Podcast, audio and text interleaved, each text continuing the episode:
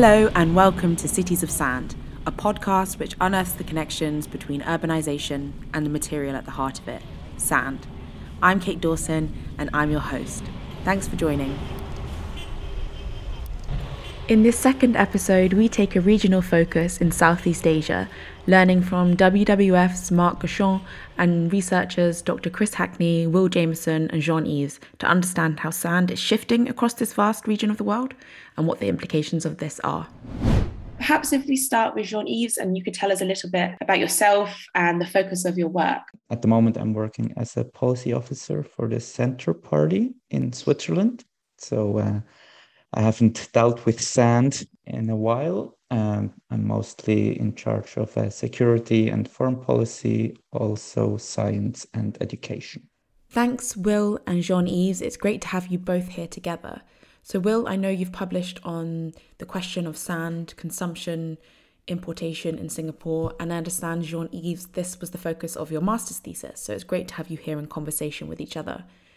So, from what I know, Singapore is kind of positioned as this extreme version of sand consumption, the biggest imports of sand in the world from different places throughout the region of Southeast Asia. And here, sand is used for its ambitious land reclamation projects as well as for the continued expansions of its dense skyline. Is, is this how you understand the situation? Singapore needs to grow in many ways, be it economically, and through that, it then also has to grow physically, and that can be vertically or horizontally, and that's why. And in both cases, sand is a vital component for that growth, be it through land reclamation or then through concrete to um, build the new high-rise building. Where did this history of sand consumption um, and land reclamation in Singapore really begin? Land reclamation in Singapore began with its colonization by the British East India Company, with the first reclamation beginning in 1822 to reclaim some swampland into a port. And then there were some other, you know, colonial reclamations here and there, but it was only after Singapore became an independent state in 1965 did it begin this really kind of um, ambitious, long term, and almost like a continuous um, reclamation project, beginning with the reclamation of the east coast to build to kind of build some housing estates on re- reclaimed land. And I think they used their own foreshore sand to reclaim with, but they mostly cut up their own hills and whatever like large hills were in Singapore on the east coast were, were cut down and, and the dirt was used to um, re- reclaim uh, that land with.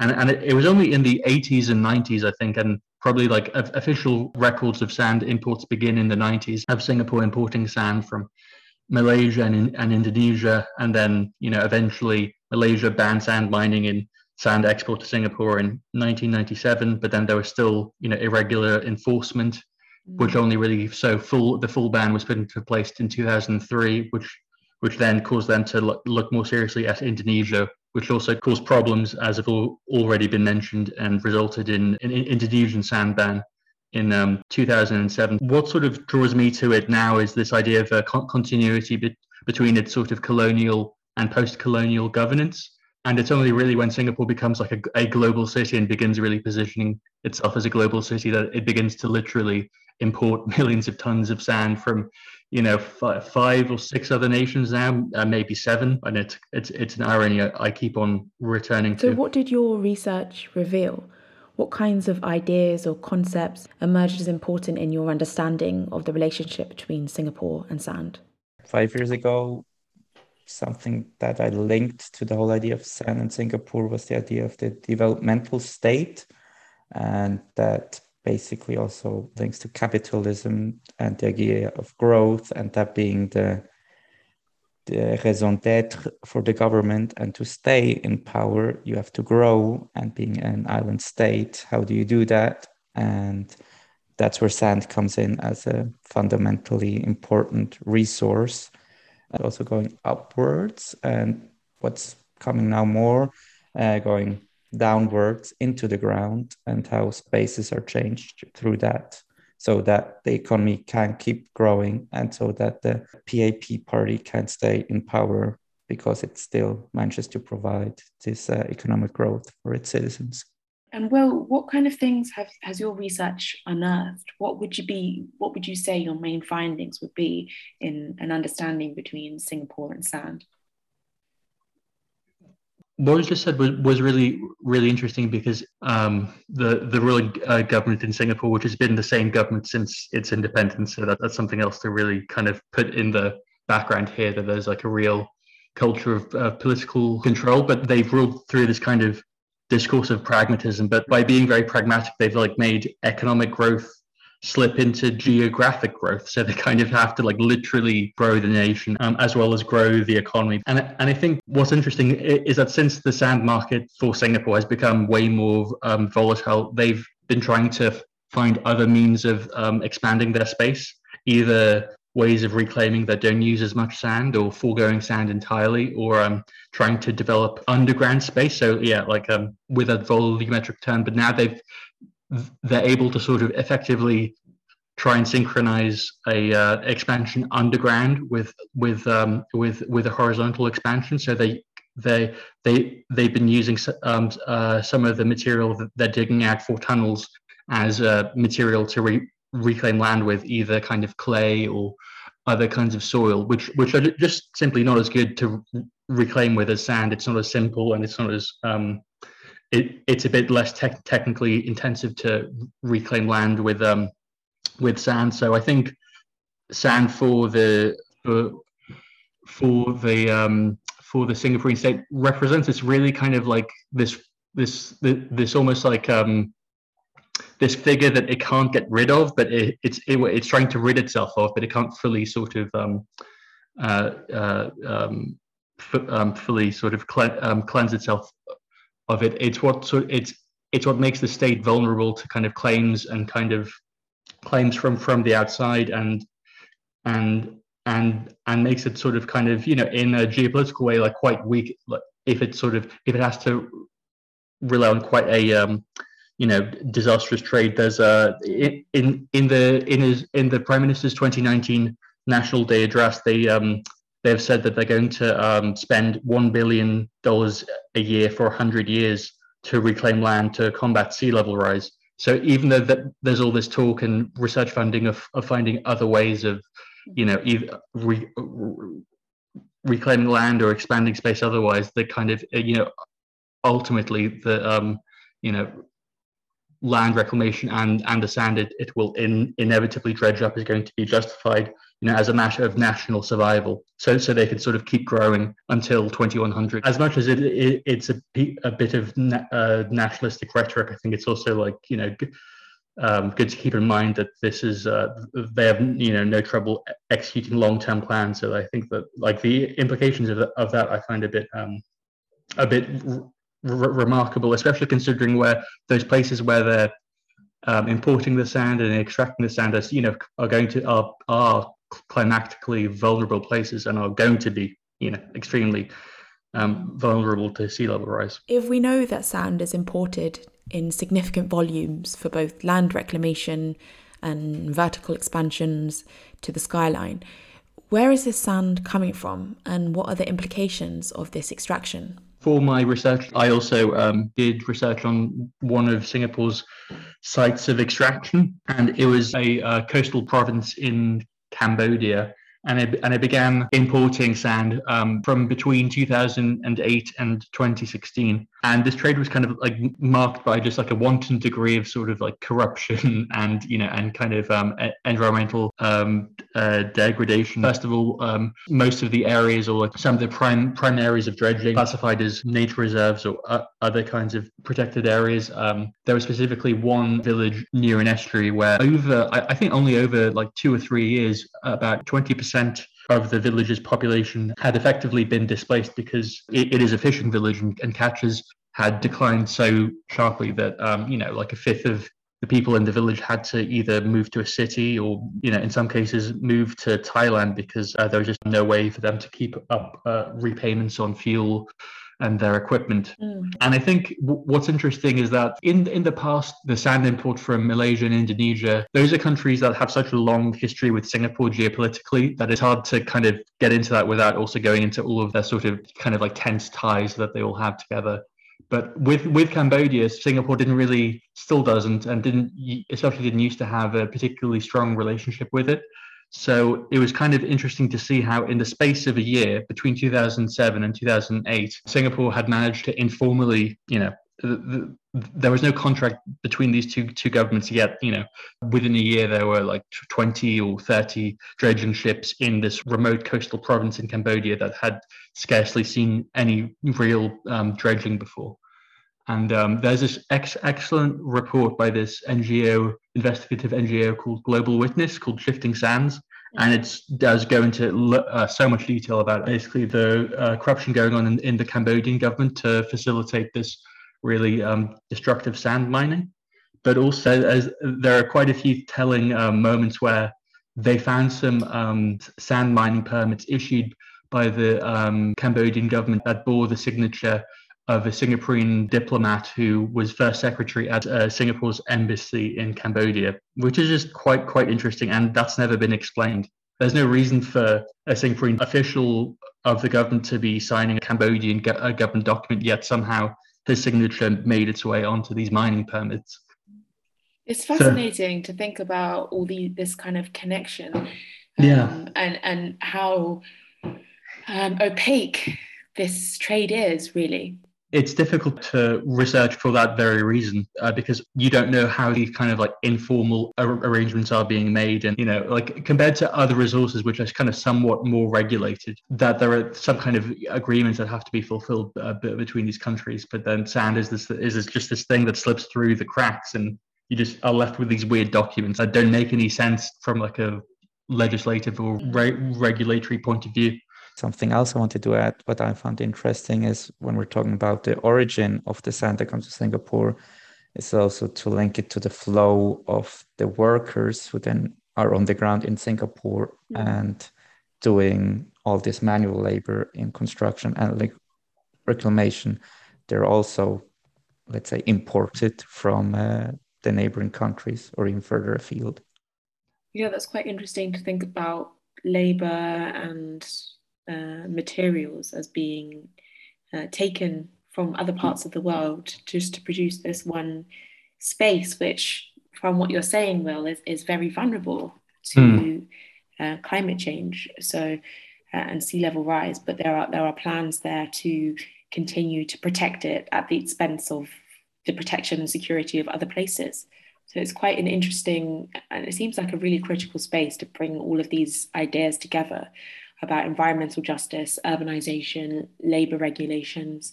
It seems to be this kind of uh, sand offers this sort of prism of a way of seeing all these different complications. Mm. Yeah, and um, just to build on um, that that point about um, sand and um, or kind of like uh, migrant sand and migrant labor, there's like often the, these these migrant workers often live in these um, uh, dormitories which are purpose built live 10 to 15 people to a room. And often in these you know industrial zones on on reclaimed land or near these reclamations dormitories look over the reclamations themselves or the st- sand stockpiles themselves. So it's this very kind of like really kind of surreal kind of uh, hinterland. Within you know singapore's a small place but then these places are you know where no one ever goes to because there's, there's no reason reason to go there. But in some ways they're the most critical spaces for the you know production and re and reproduction of Singapore as a global city. And and there's this um, film by this um, Singaporean director called, called Yeo Siew Hua that came out in 2018 or 20, 2019 called um, A Land Imagined, which sort of tackles this this issue of um, you know sand and um, and my and um, migrant labor. And it's about a migrant worker who goes missing on reclaimed land. And it's quite it's it's i think it's on netflix it's quite an interesting watch if if if you kind of uh, want to see how these ideas are being worked through from uh, you know from people in Singapore who are aware that there's a you know like like behind their sort of you know this kind of like vaunted um, model of city there's a kind of there's there's a real uh, you know there's a lot of grim stuff going on basically. Well thank you so much to you both for joining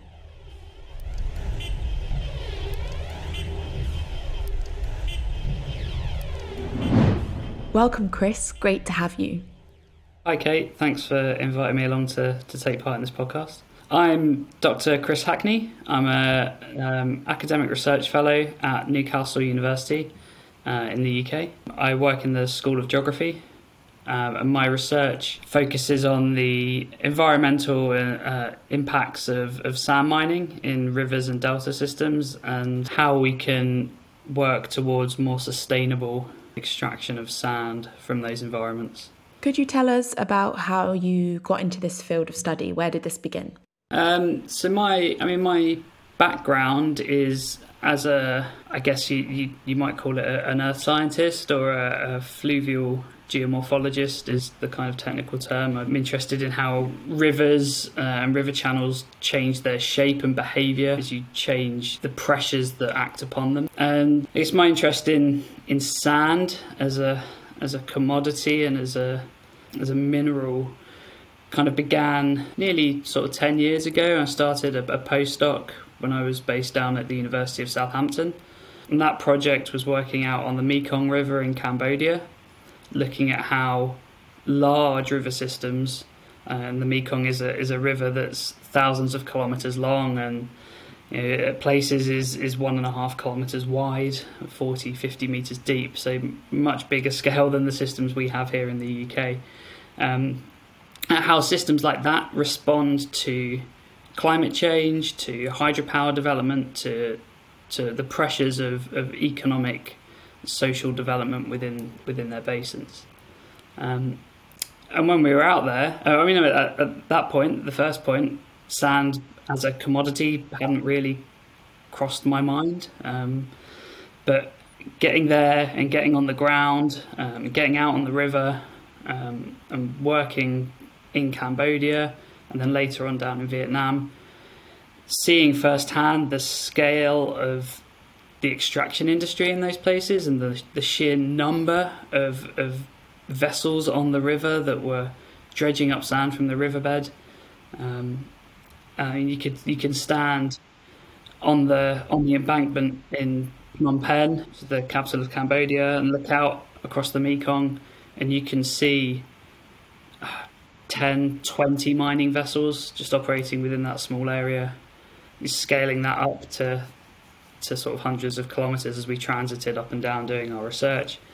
It it just made myself and also my other colleagues that were working with me realised that you know this is having a major impact on the way that the river and the Mekong Delta function as a as a physical system and obviously then the implications for the ecosystem, the biodiversity, and the, and the, the services that the river provides to communities. Um, and that's what really sparked, you know, this this interest in try, wanting to understand what those impacts are and how we can mitigate them as best we can to to protect the environment that that's really important. Yeah, as I said, not just for the communities that live there, but regionally and, and globally as well. Hmm, so you, you've painted a really vivid picture of the scale at which sand is being taken from riverbeds and shifted elsewhere.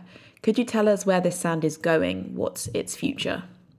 My experience, so a lot of my work is focused in, uh, in Cambodia and Vietnam, uh, out in the Mekong Basin, um, and and both of those countries have, have experienced fairly rapid economic development and, and growth and, and urbanization over the past ooh, 10, 15, 20 years or so.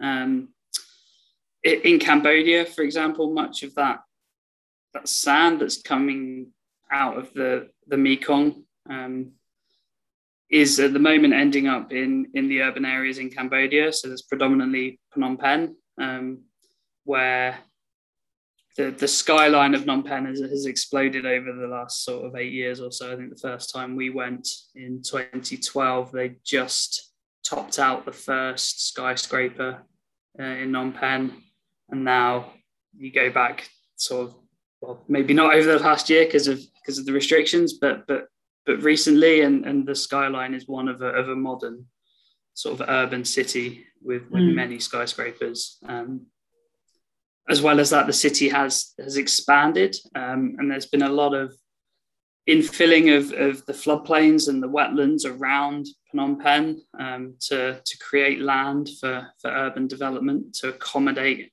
you know, the, the increased urban population. Um, um, and they're also reclaiming land within the river itself. So there's two main projects. One was called Koh Pich or, or Diamond Island, um, which was constructed uh, around 2010, I believe, um, which is an artificial island. Um, and at the moment, they're building another large scale um, reclamation project just south of the city, um, which is consuming a lot of, of sand and aggregates to, to reclaim that land before they even then construct buildings on there. Um, right. And, and yeah, so the sand is being used to expand the actual land of the city as well as to to vertically build on it yes yeah so they're um, the the the geomorphology of, of the cambodian floodplain is such that you know during the monsoon which happens every hopefully every year the floodplains around Phnom Penh often flood and are inundated by the monsoon flood. Um, and there's been uh, Phnom Penh has historically grown to to live with that and and you know, the, the communities there live with that. But as the pressure for urbanization grows and the, the number of people living there expands the city has to expand and to to kind of into those sort of flood basins and wetlands that would store and accommodate a lot of that monsoon floodwater so they're they filling that in with aggregates, with sand and, and gravel and crushed stone from from elsewhere in Cambodia, um, to basically build up the level above that of, of the floods and to to basically flood proof those areas. Um, before then, obviously building with concrete and mm. um, the infrastructure that goes with all those developments as well. So, in terms of protecting communities by extending the scope of this land. Is this sand bringing benefits to people equally? Um, or is it only a group of people, a certain group of people who are benefiting from this kind of sand use? So that, that's a that's a really important question, um, and one that I think is relevant not just in Cambodia, but but sort of all everywhere these developments and, and extraction processes are taking place. Um, there's been a lot of, of debate and, and in some cases conflict in Cambodia around the infilling of these wetlands. Um, they were home to a lot of um, sort of traditional Cambodian communities um, that have been there for for decades, if not if not longer, um, and they're being displaced and losing their their homes because of the perceived need to to, to infill and, and expand into those areas. On top of that, you, you're changing the the dynamics of the flood behavior around Phnom. So these basins would normally act to store a lot of that flood water and offer a, a buffer and some protection to Phnom Penh as the city. Um, so that the capacity in those wetlands to absorb some of that flood water mean meant that Phnom Penh had lower flood risk. Obviously, where you're infilling those and, and basically sanding them in and then concreting them over, um, that buffer capacity is lost. Mm. So then the flood wave moves into the city. So you're changing the flood hazard for the rest of the city uh, and all the other developments that exist. Obviously, that has then it has implications for those communities and that, and those um, parts of society that have been living in Phnom Penh for, for decades as well and, and elsewhere. Um, the flip side of that is that obviously the process of mining and extracting the sand, be that in riverbeds or from quarries on land, does provide an income to a lot of people mm. um, and is does provide opportunity for, for many poor and, and not so well off communities to to generate income and, and, and sort of lift themselves out of, of poverty and provide you know freshwater education clothing food for, the, for their families. And, and that's obviously needs to be recognized and taken into into balancing all this is in that a lot of people do rely on this industry for for an income. Yeah i think that's something that um, emerged in, in my own research as well that you know, the impacts of these kinds of changes and extraction are damaging at the same time as that they bring benefits to, you know, even if they're small benefits to people without much um, leverage to do something else. Um, so it's definitely a complex one in, in, in environments, in urban environments where there's not a huge amount of formal or well paid work available. So is this sand expensive? Who is buying it? And to be completely frank and honest, I, I, I don't know the answer to that. Mm. Um, I know, for example, I was was just on on Google, and you can you can buy Mekong sand for your aquarium um, for your for your fish um, to be delivered wow. to well worldwide UK, and they it was around twenty five pounds per kilogram of sand. Okay. I don't know if that's expensive for sand or not, mm. But the fact that you could purchase it here, um, you know, and it's badged as Mekong sand, whether it it is is I suppose a different question, but you know, there are certain export markets for it that perhaps raise the price compared to to the local use. Um, in general, sand is a fairly low value commodity. Um, and because of that, the supply chains around it are often quite small and localized. I think that's interesting because often when we think about extraction that spreads across the globe, it's these kinds of international dynamics which we think creates that huge asymmetry in distribution. But really, also on the local level, also seeing some kind of um, unevenness in the distribution.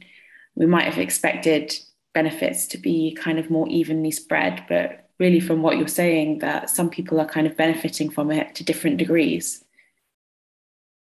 Yeah, I think that's right. I think it's, um, and part of that comes from, although it is such a common resource, it's not one that's perhaps publicly known to be such a vital resource. So if you kind of realize that you know sand is going to be in high demand even if just by your local city or your local region or your sort of national level um, and you can get your foot into that industry as such you, you've then got the market because modern society needs sand. Um, it, it, can't function without it at, at this point in time. Um, so there's always going to be that demand and there's always going to be that need so I think from what I've read so far, you're working with some really interesting technologies to help make sense of these dynamics between sand and urbanization. Could you tell us a little bit more about these? So my research at the moment covers two connected areas, I'd say, around the processes of, of and impacts of sand mining. Um, the first one of those is, is looking at the, the direct impacts of the extraction on river channels and the systems that they, they flow through. And to do that, we employ a lot of high resolution, fairly cutting edge technology to, to capture these dynamics. So we use something called a, a multi beam echo sounder, um, which is basically a, a, a, sonar system that, that allows us to map the bed of the river at resolutions that are about uh, from half a meter. Um, so you kind of get half a meter squares of topography of the riverbed. Yeah, so you have really, really detailed images of, of the shape of the riverbed, you can see lovely sort of sand dunes migrating down the river. But we use it because you can see exactly where they've mined the sand out of the bed. And that obviously leaves scars in the riverbed. And you can see those scars really nicely using this, this multi-beam sonar technology.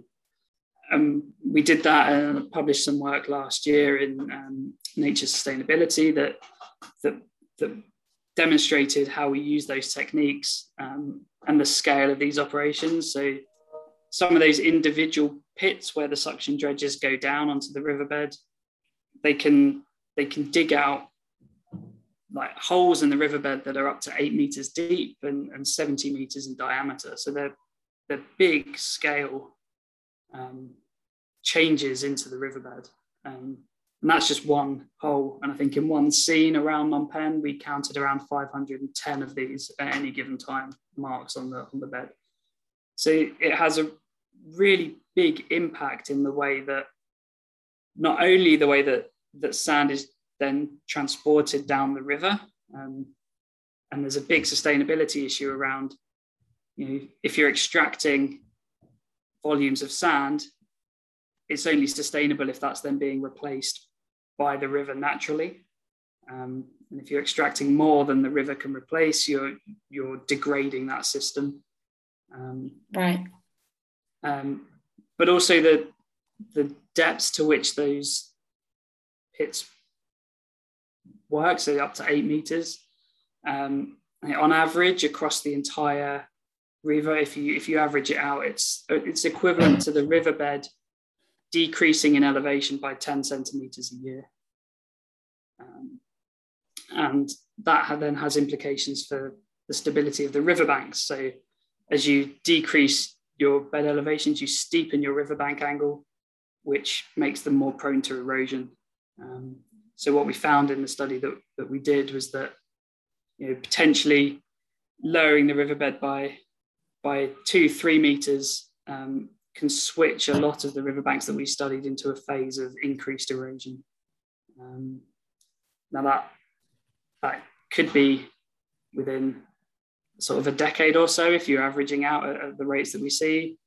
But some of these pits were, say, eight meters deep, so instantaneously you, you might upset some of these banks um, almost straight away after the mining process has happened.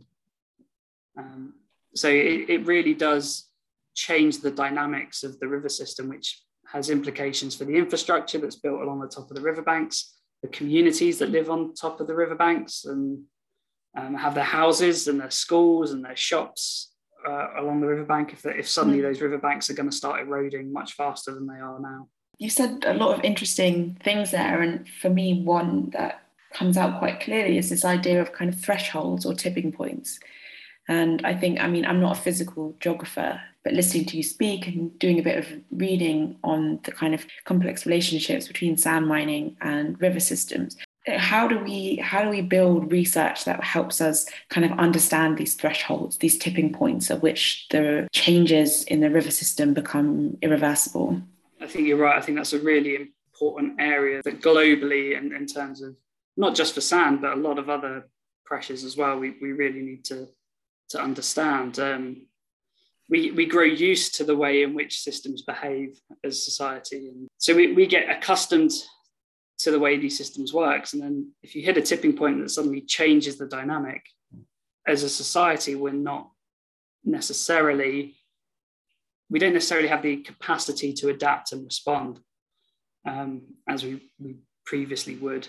Um, and particularly with, say, sand, the example of, of the bank erosion there, um, one of the key things is is is around this this deficit that that you create in the natural supply of sand by extracting it. So, in the Mekong, for example, um, some of the other research that I've been doing has been been trying to estimate volumes of extraction. There are official estimates for extraction, and then there's that perhaps underestimate in a, in a lot of places the actual volumes that are extracted. Um, one of the big sort of global issues at the moment is, and we discussed this earlier, is around monitoring and enforcing these regulations um, around sand mining. And some research that, that I've been doing has been using high resolution satellite imagery to, to map the vessels that are operating within the river system. So we've now got satellites that can collect imagery at, at three meter resolution and you can quite clearly see the sand barges that are often 70, 60, 70 meters in length on those images. Um, so we can start to, to map their locations through time and count the number of them that are, that are working. Um, and that allows us to then get some sort of estimate of volume because we, they're not going to be operating if they're not collecting sand. Um, so the, the, using making some assumptions, we can back out estimates. And by doing that, I think our estimates show that in Cambodia, they're extracting around between 50 and 70 million tons a year of sand. To put that into context, the work that we did using the multi-beam sonar suggests that the, the river itself only supplies around 6 million tons of sand a year. So that's a, a 49, 50, 49 to 64 million ton deficit, wow. negative deficit in sand. So it's about let's put it another way, it's about seven times the natural supply of sand is being removed every year.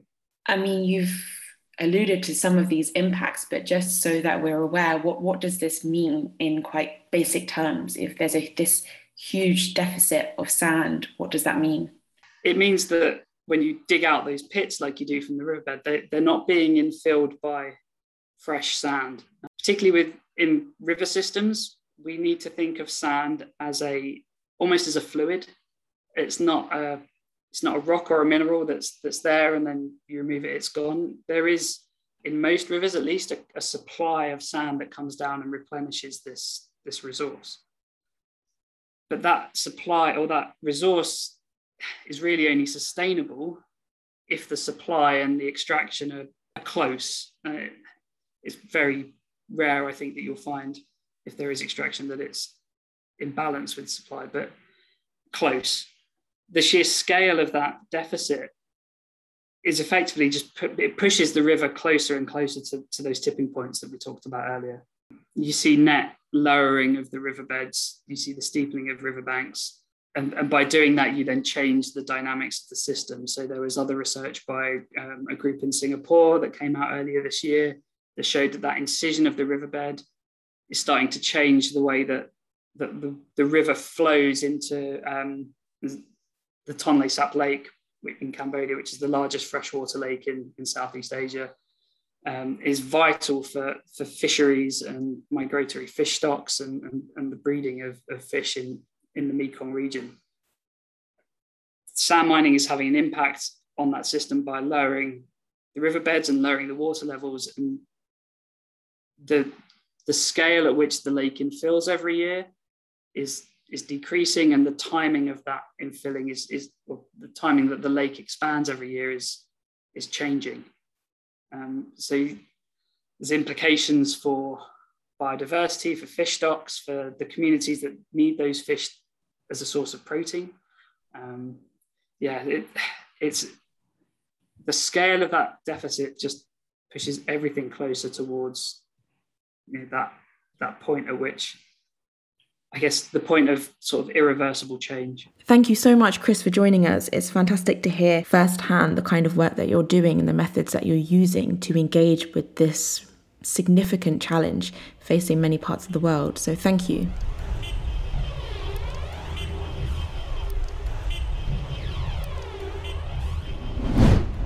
Thank you so much, Marc, for joining us today um, here as a, as a researcher and also um, as a representative working for WWF. Could you kind of introduce yourself, give, give us a bit of background um, on, on who you are and, and where you've worked? Thank you for the opportunity, Kate. Uh, so my name is Marc Goichot. I work as uh, the lead for freshwater for Asia Pacific for WWF, based in uh, Ho Chi Minh City in Vietnam and uh, as such, my role uh, is uh, to support the strategy of WWF in that practice of freshwater, backstop the offices, uh, identify some uh, niches and, and, and work uh, for representation with, with different partners. I am a geographer, planner, and so basically regional geography, wider geography with a keen interest in rivers and a keen interest uh, in Asia. So I have a complementary curriculum in Asia civilization and culture. But what uh, I've been trained as is a geographer. And what I try to do is to bridge the physical geography understanding with the social realities mm-hmm. and, and, and, and, the governance uh, uh, agendas. So uh, as I am working for an NGO, the science-based NGO, uh, we, we do base our work on science, but this science is uh, applied, applied to the agendas of conservation, advocacy, uh, and in a specific niche of freshwater where from our perspective is where the biggest challenge is for biodiversity that's uh, in the freshwater biome that we're losing the species the fastest much faster than, than the, uh, the marine and terrestrial biomes. So the sixth mass extinction is happening in, in our rivers before it's happening in the forest or in the seas. Uh, and, and, and, very much based on, on valuing rivers and, and adaptation. You've said a little bit about your work with fresh water. Can you tell us about how this maps onto research on sand and where and when of how this focus on sand began for both you personally, but also for the WWF, and how, in effect, this is all related to urbanization? For me, it started uh, on the benches of university, and, and uh, I have to give credit to uh, three professors who uh, gave me the, the background uh, understanding that uh, created this interest and got me to understand the role of sand in rivers and how sand plays a crucial role in the ecosystems of river in, in, in their morphology. If you look at cities, half of the cities are actually sitting on uh, low-lying sedimentary coasts. Mm. Uh, and and uh, the most fast-growing cities on the planet are those uh, coastal uh, cities. They're the most exposed uh, to mm. water and, and, and, climate risk. And the concept of dynamic stability, the resilience is based on this balance between the uh, this big pile of sand and mud that uh, is uh, on on on the coast and, and and subsiding as a natural process, the forcing agents uh, from the sea, waves, tides, and, and, and longshore currents that are eroding, and then the uh, rivers that bring and replenish the sediment. So if you have a balance between those three forces, then you have a stable delta. The world is realizing that uh, we're very far behind the mitigation agenda, but uh, in terms of uh, adaptation, our response is pathetic so far, and and and that uh, it is in those low-lying coasts, in those uh, deltas and lagoons, that that we have the highest urgency and and and a very large part of the world's population. What has emerged is the concept of uh, relative sea level rise, the fact that entire areas that are either urban or rural are sinking much faster uh, then the level of the sea is rising. So it doesn't mean that uh, there's no urgency to address uh, the sea level, and, uh, and we should do that. But the uh, issue in the Mekong Delta, for instance, uh, for each centimeter of, of sea level rise, we have five to 10 centimeters of subsidence. And then associated to this, we have about basically one meter of river incision that explains the salt intrusion the associated uh, uh, challenges for uh, water supply, mm. much more than, than climate change. so that needs to be factored in. There are whole areas of Ho Chi Minh City, so a city of 8 million people, that are sinking at a rate that is about seven centimeters a year. Some large areas of the city have sunk 50 centimeters in the past two decades. So, in terms of resilience, uh, that's a huge uh, that's a huge dimension of the problem. Uh, and uh, the uh, irony, to some extent, is that the cities are the main uh, users of user of sand. Ho Chi Minh City, for instance, is where the main demand is for the sand that is extracted from the Mekong Delta. Phnom Penh in Cambodia is the main demand for the sand that is extracted from the Mekong, both for the construction and for the land reclamation because as uh, cities subside, then uh, you build up residential areas or industrial zones with sand. So you put two meters of sand on one hectare, and then and, and then you have a, an area that uh, used to be flood prone that becomes a high value land for construction. Mm. Cities are the biggest users of energy, and uh, they are the justification for building hydropower, and hydropower dams trap sand. So you kind of filling the uh, golden hand by stopping the replenishment because there's no way you can get sand across a reservoir that is more than 20 kilometers long. There's absolutely no way you can get sand across there. So what you extract from the riverbed downstream is not going to be replenished. Mm. So for the hmm. time being, we still have a buffer, but uh, in uh, 10 years, 20 years, uh, uh, the already uh, serious river incision and associated uh, riverbank erosion and coastal erosion that we're seeing that affect mangroves, that affect uh, uh, water supply are going to be aggravating rapidly because of the uh, combined impact of sand mining uh, and, uh, and hydropower. Then cities are the biggest user of uh, food and the food in the delta is, is what is at risk from all of this. So mm. yeah, very complex paradigm. And vicious circle relations. Hmm. Yeah, I mean, there are so many dimensions to this relationship that seem quite shifting. What do you think this means for the way that we see cities, or at least should see cities? When people measure the sustainability performance of a city, they usually look at energy performance, mm. meaning uh, which makes sense, transport, which makes sense. But the role to, of water, the role they play on uh, the relation dependence they have with, with the rivers uh, and with sand is usually not factored in. That's a, that's a key dimension, a very interesting and key dimension of the sustainability of the cities and, and the relation to sand. Given this complexity and these cycles, as you say, how is the WWF responding? We believe that uh, the issue of sand in, in, in general and, and the uh, subsidence and, and, and uh, erosion of deltas is key to the adaptation uh, agenda. And, and we have a, an initiative called Resilient Asian Deltas that try to uh, address uh, the, those challenges of the, those mega deltas in Asia and, and, and the fact that they're sinking and shrinking. So for, first of all, from a, a governance perspective, and second, from a technical NBS uh, uh, nature-based solution uh, perspective, and, and then from a financial perspective also, mm. because sometimes you have solutions, but you don't have finance into this. Often public funding goes to more traditional ways of responding and, and, and less innovative. So you have to have some kind of proof of concept that NBS are as effective or more effective in the long term than traditional hard infrastructure that often addresses symptoms or sometimes aggravating factors, but not so often the root cause of the loss of, resilience, of resilience or, or impacts that we see. So if you have erosion and you build a dike, you don't solve the problem, you move the problem to the next bank and, and further downstream. So we are working towards creating those groundbreaking uh, nature-based solutions that address the subsidence by reopening floodplains and uh, creating the conditions uh, for sediment to redeposit in the floodplains and to compensate for the, the, the subsidence, which is the only long-term solution to address the subsidence. Same thing uh, for lack of sediment is kind of the uh, Achilles heel of, of mangroves.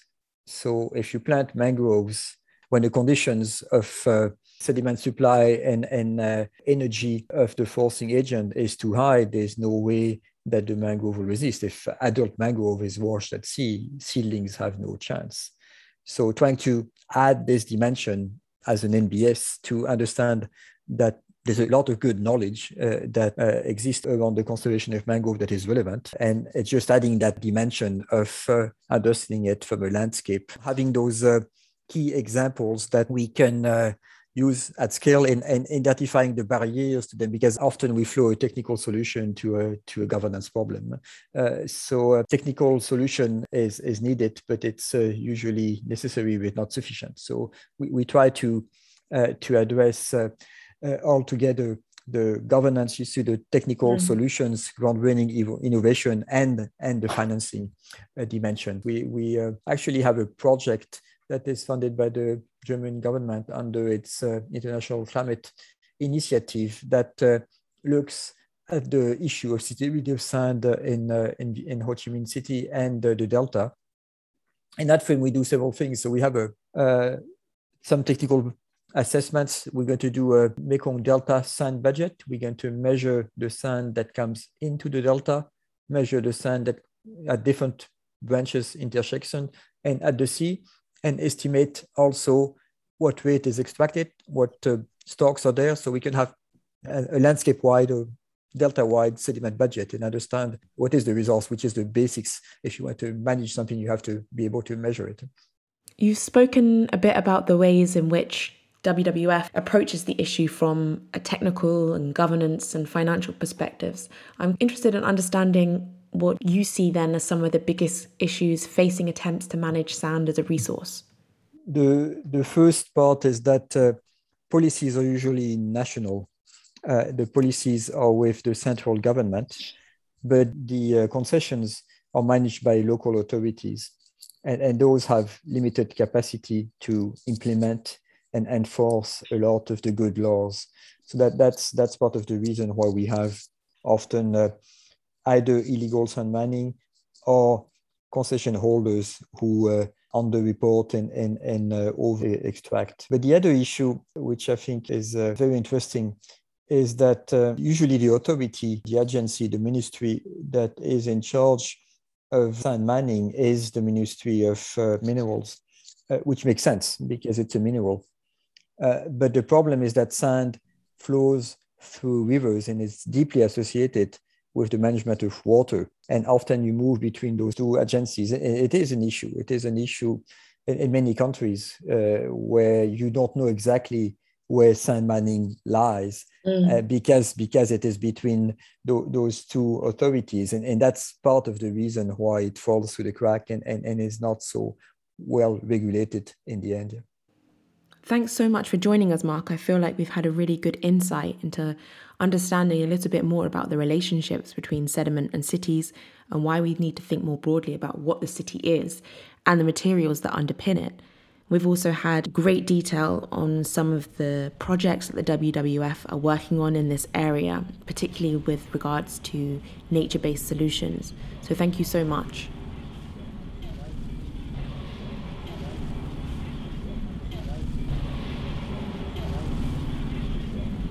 Podcast which unearths the connections between urbanisation and the material at the heart of it sand. I'm Kate Dawson, and I'm your host. Thanks for joining.